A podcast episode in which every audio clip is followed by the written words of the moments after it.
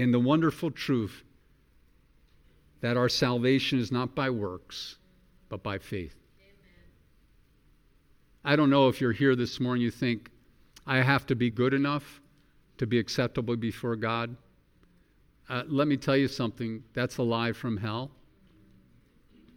I often say to people, that, you know, when I ask them, well, what do you think it takes to, to be accepted before God?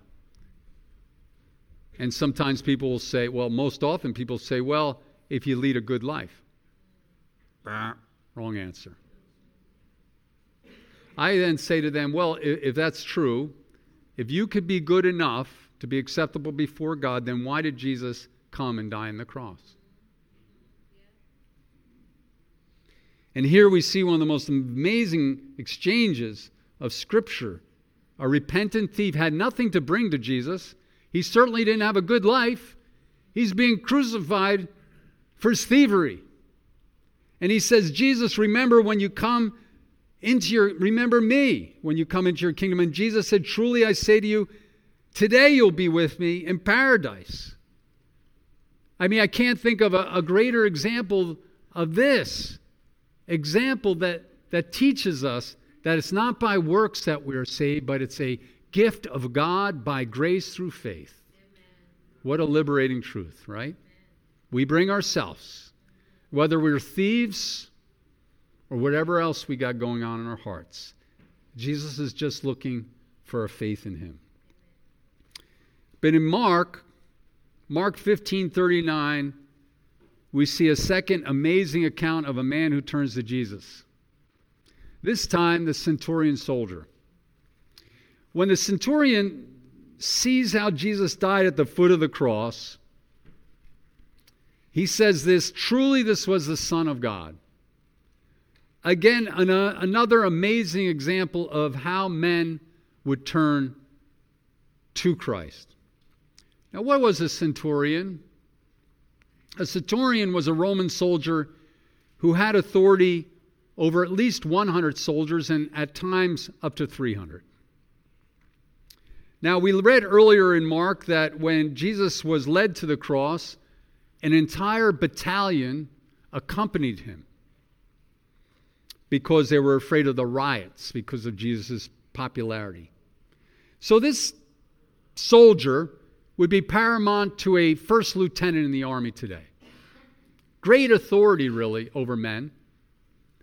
And there's no doubt that this centurion would have seen dozens of crucifixions, and I'm sure on that day he didn't even begin to anticipate how he would respond as he stood at the cross and watched Jesus suffer for six hours. Now, I'm sure Jesus first grabbed his attention when refusing the myrrh, the myrrh and wine. Why would he do that? I'm confident that Christ further grabbed his attention on how he responded to those around him while they mocked him, spitted, and gambled for his clothing, pronouncing, Father, forgive them, for they know not what they do. Or perhaps it was the thief who repented and said, Lord, remember me on this day. And he said, Truly I say to you, on this day you'll be with me in paradise.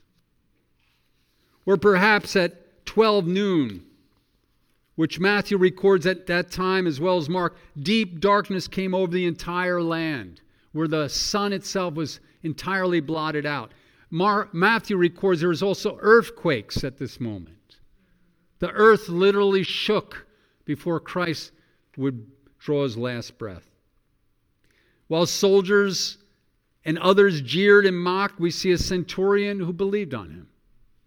While other soldiers gambled for Jesus' clothing, we see him confess, Truly, this is the Son of God. While the chief priests mock Jesus, we see a thief believe on him as Savior and receive the promise of eternal life.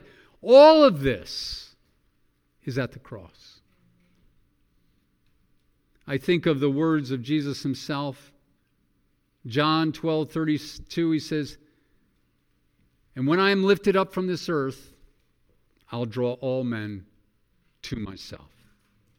And while Jesus brought the vision, a sword, we also see how his death means great salvation to those who believe. John 3:18 do not think that I came to condemn this world but that the world may be saved through me. Do you, do you believe in him this morning?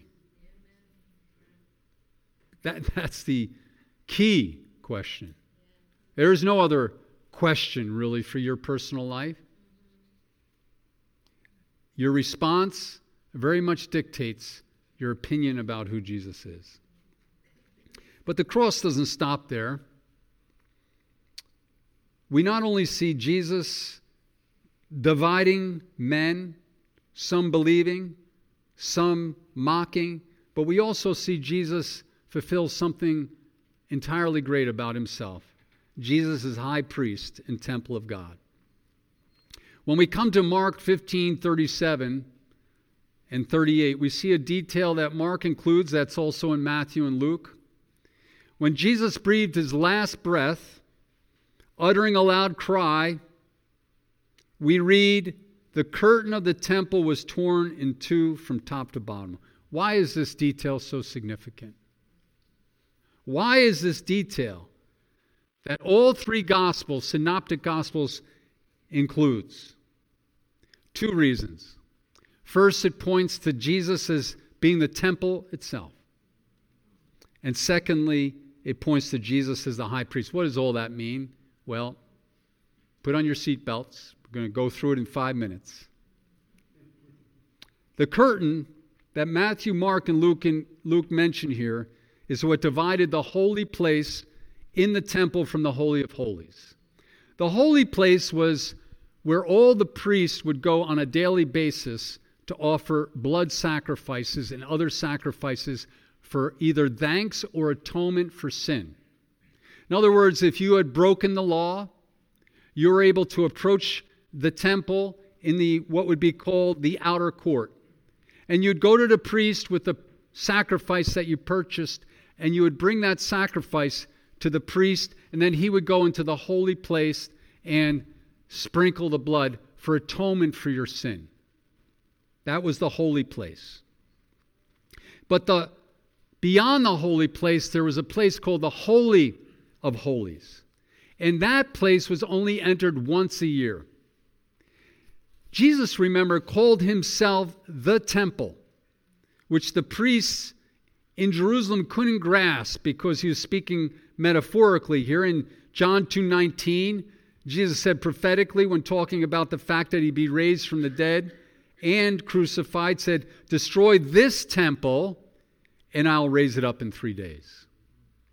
So odious, by the way, they didn't understand. So odious is what Jesus said to these religious priests, and uh, that, that they raised this accusation at the cross, at the trial, Mark 15 58, Mark 15 29. Aha, you would destroy the temple, rebuild it in three days. They didn't understand that Jesus was talking about himself. You see, prophetically, the temple was a picture of Jesus Christ himself.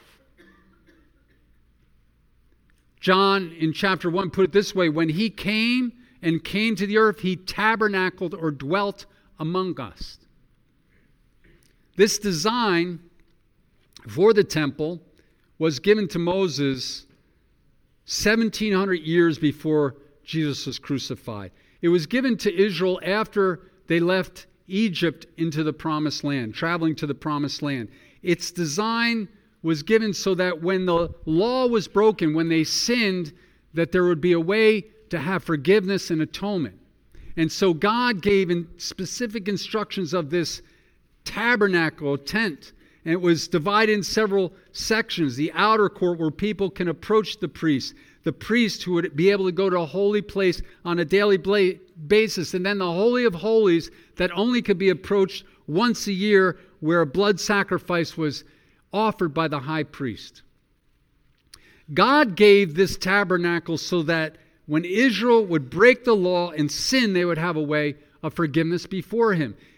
Otherwise, according to Scripture, the breaking of the law would result in condemnation and alienation from God. So the tabernacle and the temple was God's act of mercy to Israel, which was a shadow or something pointing to something greater that would come, which would be Jesus himself.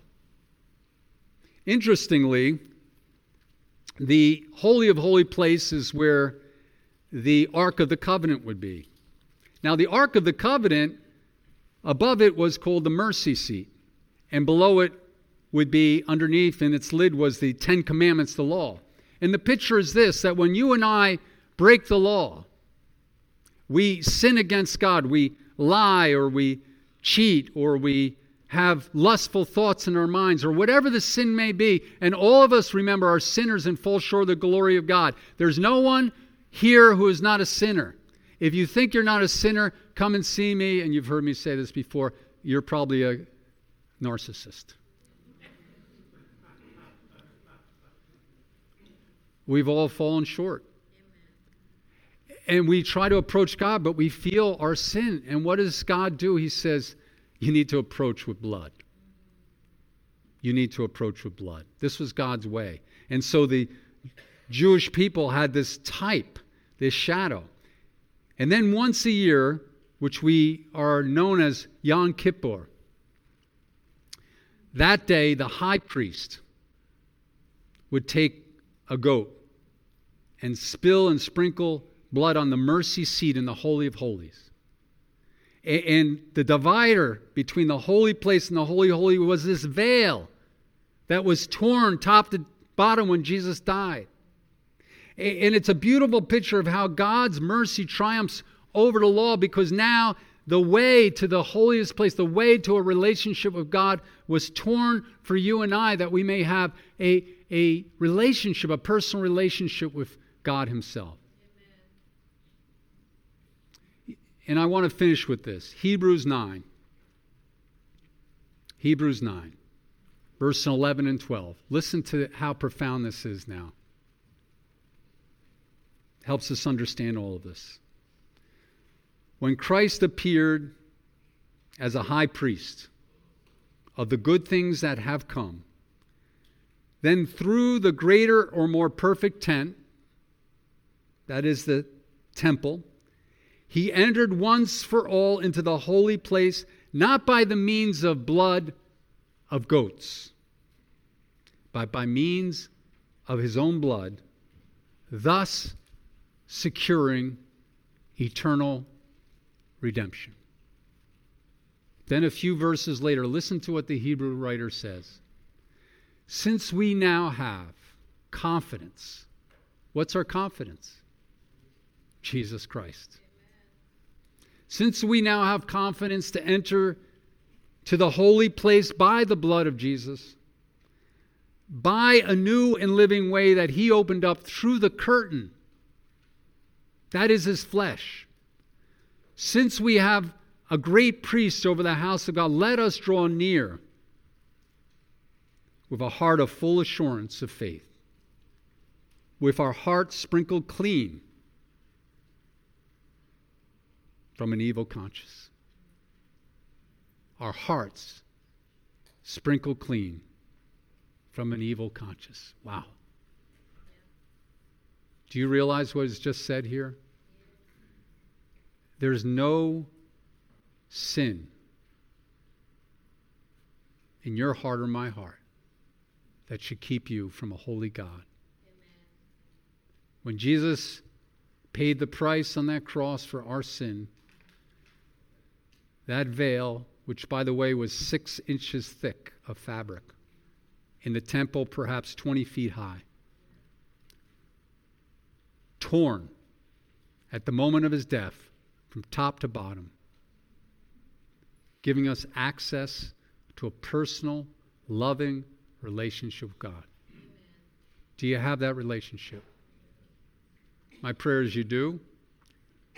And as we finish up, if you are struggling to understand that, Pastor Mike is right up front here. He'll share with you the gospel, help you understand it so that you don't leave this place today without experiencing that personal, loving relationship that, that is for you. He died for you, for me. Amen? Amen? Father, thank you for this beautiful picture of your love for us. And Lord, we pray that we would daily remember that the only reason we can have this beautiful, eternal, loving relationship with God Himself is because of what Jesus did at the cross. Thank you for the thief who repented. Thank you for the centurion soldier who confessed. What wonderful pictures, Lord, of men who turn to you. And may every heart here this morning be yielded to you. In Jesus' name, amen.